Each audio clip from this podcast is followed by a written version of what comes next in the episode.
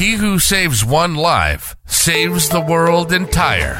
And the most important life to save is your own. After all, it's the place where you have the most power. So join shadow worker and trauma therapist Laura Giles each week on It's Not You, It's Me. We'll uncover what's in shadow and learn the things you need so you can heal yourself, grow yourself, know yourself, love yourself, be yourself, and share yourself. If you're sick and tired of being sick and tired, it's time to drop the self sabotage and limiting beliefs. A healthy, abundant, connected life is an option. Choose it. Subscribe, and let's start manifesting it.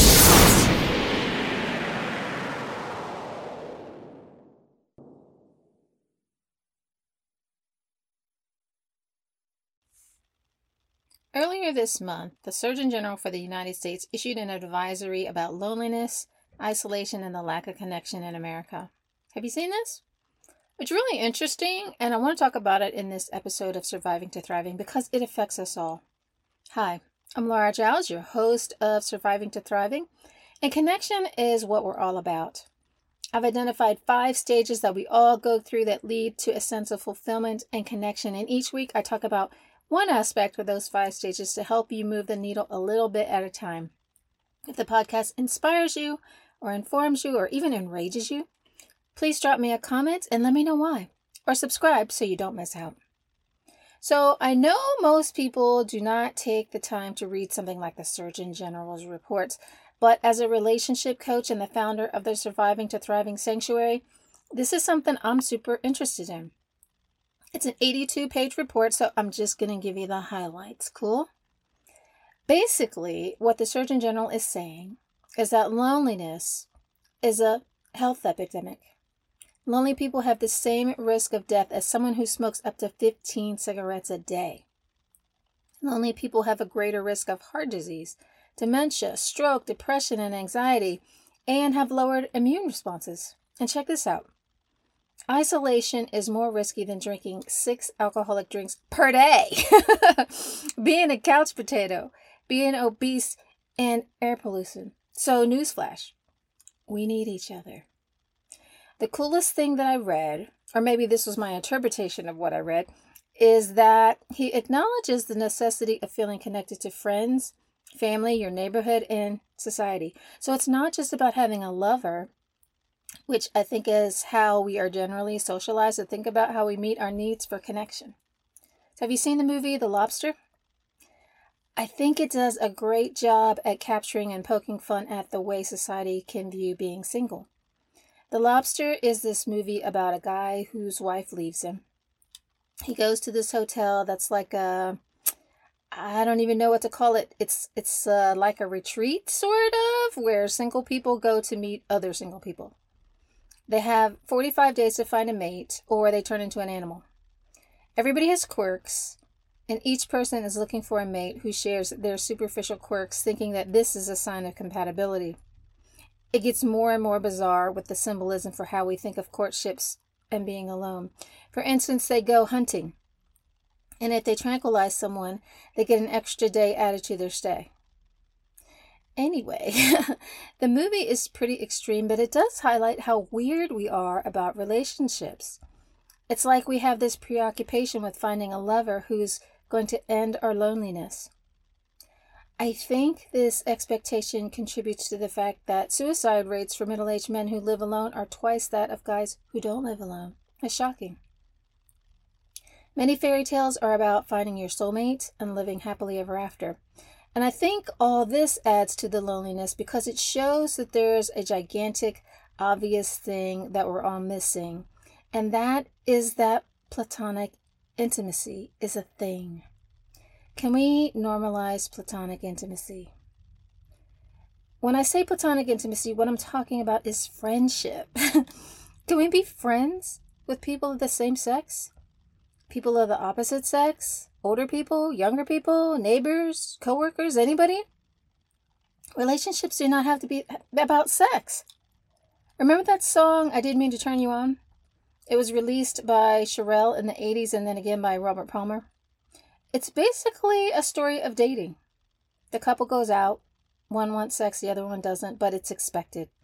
If you say no, it's like you reneged on the deal. And the other one who refuses feels guilty for saying no. What the what? It's 40 years later and this is still going on?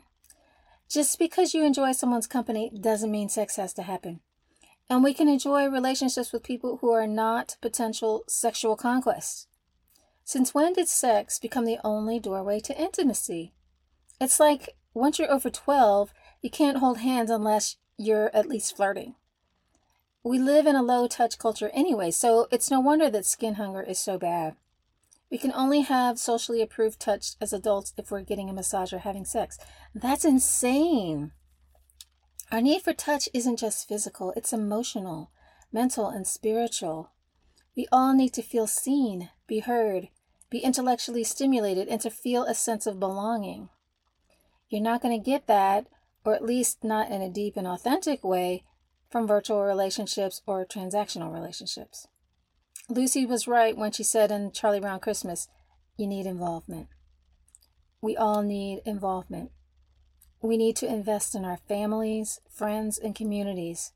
If we're just in it for what we can get out of it, our material needs might get met, but our social and emotional needs won't. And life's holistic, it's connected. We need it all in healthy, balanced ways. So, let me show you what I mean. I've been hosting sacred travel adventures around the world since 1999, and they've always been magical. I thought it was because the sites are fantastic. We always go to places where there have been miracles, where people have worshiped for hundreds or thousands of years. We go to places with reputations for healing or that just have this amazing energy that uplifts me and makes me feel like singing. In fact, I typically do sing all the time when I'm on a tour. Nature just inspires it. We come together as strangers, and as the days pass, we become a community, a unit. We share these incredible experiences that touch our hearts, and our insides just get softer. Our breath comes easier. But it's not only that, the connection with the land and our local people increases too. Connection expands. And when you think of it in that way, doesn't it seem silly to limit your goal to having a romantic partner? We can connect to everything. We are everything. It seems silly to me not to be a part of that infinite intelligence. The Surgeon General's report said that when we are connected to our communities, we're safer. Murder decreases by 21% and car theft decreases by 20%. We don't steal from our friends, right? It makes total sense. People who live in connected communities also experience more economic prosperity it's like if I lose my job and my neighbor knows someone who's hiring, he connects the two of us. That makes sense too, right? The other day, I was talking to someone about how I believe the women's liberation movement had destroyed the family and communities because when women got birth control, more education, and more job opportunities, household became dual earning with kids being cared for by strangers. There are also more latchkey kids. So we started teaching kids things like stranger danger and safe touch because they were more isolated and with people they didn't have connections with, and that was necessary. Now, I don't think equality for women is a bad thing at all. I think it was necessary to balance power and to keep women from being economically vulnerable if their relationships ended. I wouldn't want to spend 10 or 20 years of a marriage taking care of a man and our kids only to have to start over with the skills and education of a 20 year old. It's too risky. So I totally get it. But this is where all of this has led us. We're a nation of isolated people who grew up with parents who didn't know how to create emotional safety or connect because their parents didn't get it either. And the Surviving to Thriving Sanctuary is a free place for people who want platonic intimacy to meet and stick their toe in the water. It's like a virtual version of my spiritual retreat. We don't have cool scenery or experiences, but we do have like minded people who are willing to be vulnerable and explore platonic intimacy with you. And the Surviving to Thriving Academy is a place to learn the stuff you didn't learn to have those juicy connections with other people, nature, spirit, and the universe. See, it's not just as easy as making more friends. I was a meeting organizer for years on Meetup, and I liked it a lot. Met a lot of people, but they came for the event, got what they wanted, and left. The whole idea that you're going to connect and have a community takes more than just being in the same space with people. You have to be with people who are interested in making a connection, and those people have to have the skills to maintain healthy bonds. One of the stories my clients speak of a lot um, is meeting someone who looks really cool at first, and then it's not so cool. Rupi Kaur has a poem about this called The Middle Place, and it says, The middle place is strange. The part between them and the next is an awakening from how you saw to how you will see. This is where their charm wears off, where they are no longer the gods you made them out to be, and the pedestal you carved out of your bone and teeth are no longer no longer serves them. They are unmasked and made mortal again.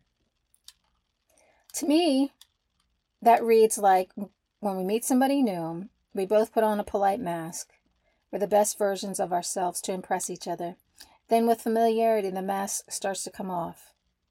When we're no longer the shining versions of ourselves, we have a choice to make.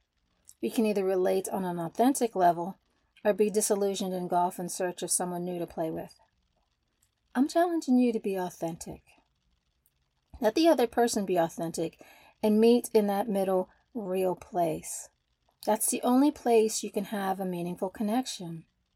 If we're looking for Prince Charming, who's going to take care of all our needs, or the beautiful princess, or the person who's always positive, or whatever, we're going to be disappointed.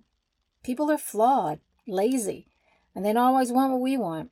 And to me, that's where the magic lies. If I wanted to be with someone who's just like me, I'd be bored to death. There would be no challenge, no surprises. If I wanted someone who was nothing like me, we wouldn't have anything in common. So we need people who are quirky and perfect and different to provoke us to grow, make us question our beliefs, and to keep us curious. But this doesn't mean that we just let any old body in the inner circle. Everybody's lovely, worthy, and beautiful. Everybody is part of our earthling family, but we want people who are healthy in our inner circle. That goes for lovers and potential parents to our children because unstable lovers make unstable lifestyles. In my Surviving to Thriving Academy, there are five stages that follow the sacred wheel. The first is surviving. This is where we figure out how to create safety. Safety is always the most important thing. If you don't feel safe, you can't connect or grow. And safety is about survival. Fear is driving the bus here, and this is not a place to live. It's a place to go when things are falling apart. Falling apart is natural, it's normal. We recently had an eclipse, and I saw lots of things falling apart during that time. It's great. It's big energy that creates transformation, but we don't want to live here. It's chaotic. So figure out how to get your feet on the ground and move to the next step. And this is coping. If there's an earthquake or tornado, the storm passes and then there's all this damage to clean up and lots of stuff to figure out. This is that stage. This is about life. It's about you. It's big picture stuff.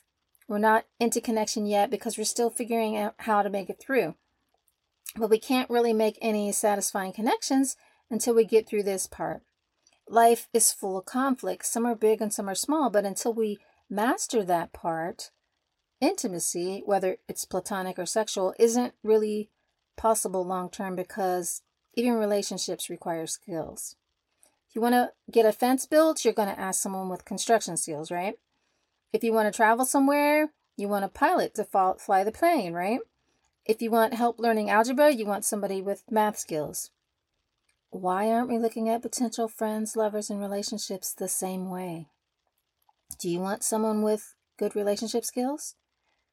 we're probably going to have more satisfying relationships if we have relationship skills and connect to people who have good relationship skills. But it's just not relationship skills, but all skills. Now, the more coping skills we have, the fewer waves that knock us down. So we have a firm foundation and we can focus on knowing ourselves. If you're always dealing with something, you're either in crisis or you have a skill issue. Life doesn't have to be that hard. Think about the scene in Napoleon Dynamite when Pedro asks Napoleon if he's asked anyone to the prom. Napoleon says he hasn't because girls only want guys with good skills, like nunchuck skills, computer hacking skills, and I think he said bow hunting skills. he's got the right idea. We need to be problem solvers, and these things generalize. When we're little, our parents influence us to be who they want us to be.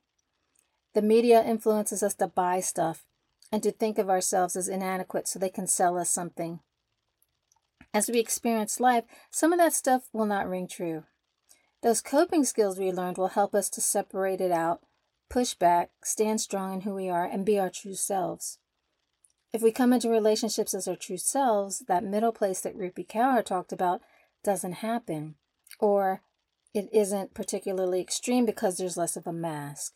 We show up more vulnerable and real than if we're socially or emotionally unskilled in the crisis phase or trying to impress someone. So that's the vibing stage. And this is a time for us to build our relationship with ourselves. This should happen during adolescence and up through early adulthood. Unfortunately, if we didn't have healthy parents and learn good skills, we can latch on to people who rescue us and keep us from growing. If it's a good enough relationship, we can stop searching for who we are because it's comfortable enough. We have a lot of important relationships in our lives our parents, our first love, our partner, and spirit, to name a few. But this relationship with yourself dictates how all the rest of them will be. So, my suggestion is to focus on this one. When things fall apart, go back to this. You can't be happy if you're not in alignment with your values, so you have to know who you are. Now, once this is done, you can do the connecting with other people thing. That's tribing. A lot of people are searching for their tribe, place where they feel they can belong. But belonging isn't just about finding people who like what you like. You have to have healthy attachment. If you don't, you will either find people who are clingy, who want you to complete them, or you'll do that to other people. Or you'll have people in your circle who don't know how to connect, can't open up, and don't give of themselves, and that'll feel pretty stinking empty. If there are a lot of healthy people and a few people with attachment issues, the healthy ones can carry the unhealthy ones. But what we have now, society wide, is a lot of people with unhealthy attachments, lots of disconnection, and the healthy ones can't carry the load. This is why we have so many horrible bosses stories and things like human trafficking. Healthy, connected people create healthy, connected societies. The Surgeon General said it. We're safer, healthier, and happier when we have healthy connections. The next stage is the part that I find the most delicious, and that's thriving. Thriving is what we do on tour and at our gatherings. We're good, our peeps are good, and that juicy goodness flows out into the environment where we can start to feel connected to the neighborhood, the land, nature, our ancestors, our culture, history, and the universe. It's a feeling of knowing who you are through the ages and in your bones. You're firmly planted here in this time, in this place, with these people, in this body, and it's good. It's always good because there's something bigger than yourselves holding it all together. When you're the only thing in your world that's carrying the weight of the world on your shoulders, it's lonely and overwhelming. When you're connected to the past, the mountains, your neighbors, and everything you can see, you're never alone. This isn't some pipe dream of a promise, it's real. I can tell you that it's real because it's my existence.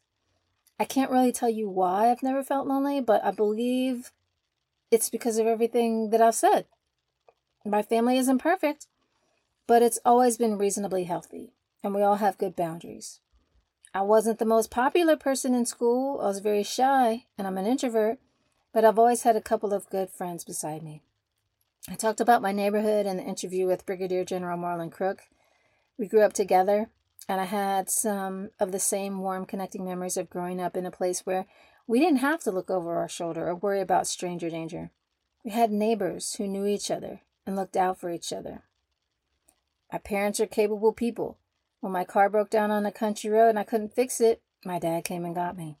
I could rely on things like that. That helped me to become a capable person I took pride in gaining skills and learning things so that I wouldn't have to ask for help and could help myself. So, all the things that I see as that pathway to a connected life are things I've lived. When you are safe in your skin, you have the space to notice what's always here. You notice how amazing the sky is, how truly awesome the ocean is. You can marvel at the insane beauty that is a whale or a bunny rabbit when it appears before you. You really notice that, hey, I'm a part of this crazy, wonderful nature. Wow, how profound. And when you get there, you're really plugged in and connected to all of it nature, people, spirit, all of it. And hooking up out of loneliness doesn't even seem like a real thing because how can you be alone when you're a part of all of this? Platonic intimacy is just what you walk in every day. It's satisfying, it's real, it's life, and it's a part of life that you want to introduce others to and to share. At least that's how I feel. So it's my goal to bring 100,000 people along this journey with me, and I want you to be one of them. Sound good? If so, head on over to the Surviving to Thriving Sanctuary, sign up for a free membership, and start posting. Share yourself.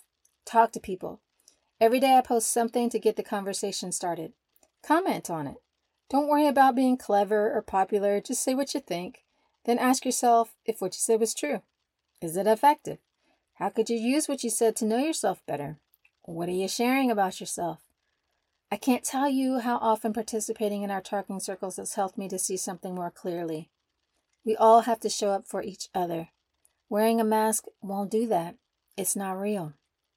If you do this, so 30 posts in 30 days, you'll know yourself a lot better. If you read what other people are posting, you'll feel more connected. As a trauma therapist for over 20 years, I've heard a lot of stories that start with, I've never told anyone this before, but people keep stuff inside because they're ashamed and afraid.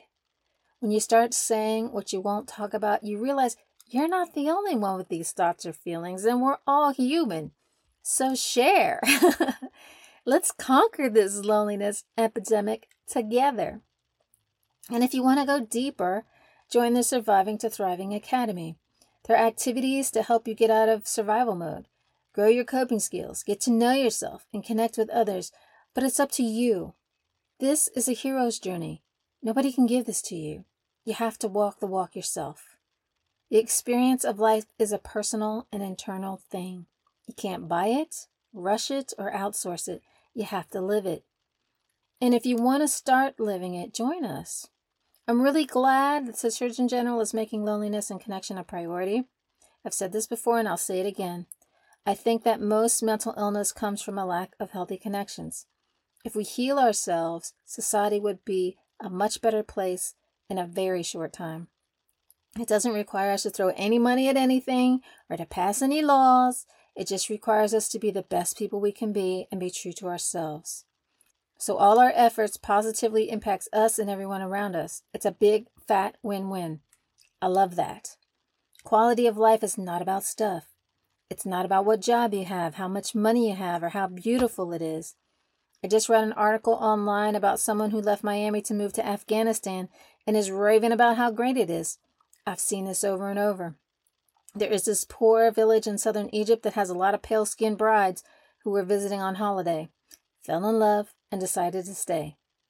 They don't have washing machines or cable or everyday things we take for granted, but they stay because there's community. There is belonging and love. You can't buy that. You can't manipulate or manufacture it. You have to create it for yourself. And you can't do it if you're in fight or flight or don't have basic people skills. We have many different types of intelligence there's body awareness, and intellect or your mind, emotional intelligence, and spiritual intelligence. And those things have to be developed if you're going to be a good citizen to all the creatures who need you to participate in this wonderful world. Our culture focuses on the intellect, and intellect isn't warm or sexy. If you want to feel well held, you have to develop other forms of intelligence. So come on over. I'd love to see you there. It'll add years to your life and make those years fulfilling. If you're going to be here anyway, you might as well have a good time in this life, right? Thanks for tuning in, guys. I'll see you next week. Thanks for listening. If you enjoyed this episode and you'd like to help the podcast thrive, please share it with others. Post about it on social media or leave a rating and review. To catch all the latest from Laura Giles, you can follow her on all her socials at Laura Giles 804. See you next time.